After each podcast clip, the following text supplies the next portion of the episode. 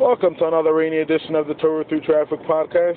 HaKadosh Baruch Hu Mizayve Litfilosim Shel Tzadikim Hashem wants to hear the davening of tzaddikim. What about everybody else? Why only tzaddikim? So here's what I'm thinking. The, the halacha is, I think, that you're not to eat before davening. And if a person is a zokin or a chayla, it's better for him to daven b'yechidus at home and eat after davening than it is for him to eat before davening, even if he's going to even if it means he'll daven with a minyan. So that's halacha number one. Halacha number two is you know how to say good morning before davening, and if a person meets somebody where it's awkward, where he has to say hello, you should switch it up. You shouldn't say good morning, you should say morning, or we know you're supposed to change it around a little bit. Why? Because uh, the lashon of the Kitzur is that a person should remember the main thing is you're not allowed to do anything before davening. Very interesting halacha, that, or this reminder that we don't do anything before davening.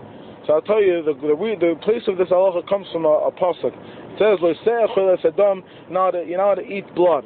Chazal darshan le'sechol, do not eat kodim shetispal al dimchem before you daven for your blood, which means literally do not eat before you daven. That's the Chazal darshan. You know, we, we look at davening like a Kadosh Baruch Hu Mis'avel and that really Hashem is going to give us good and everything, and we have to daven to do our part. Vaishes from here, maybe it's not like that when it comes to regular people. Maybe with tzaddikim, they're batuach, they're guaranteed to have kids, to have this, and they just have to daven. For us, it's kedum shetispal al dimchem. Every tefillah that we do, we are davening for our blood. We have to daven as if it's our blood. I heard a story that the Beis Avram, when he was older, he was blind, and they used to Gaba used to bring him a siddur every single day. Why did he bring him a siddur if he was blind? And he told him, he said, just because I was blind yesterday doesn't mean I'm going to be blind today. And he used to daven. And then he said, once I'm not, if, if Hashem doesn't answer my tefillahs, that means I have another day of an nisayon. But every day we have to daven as if we're davening for our blood. And we are, and we're able to accomplish that. And that's when we wake up in the morning and the first thing we focus on is davening. And we don't eat. We don't do our business before davening. We're telling Hashem we are davening for our blood.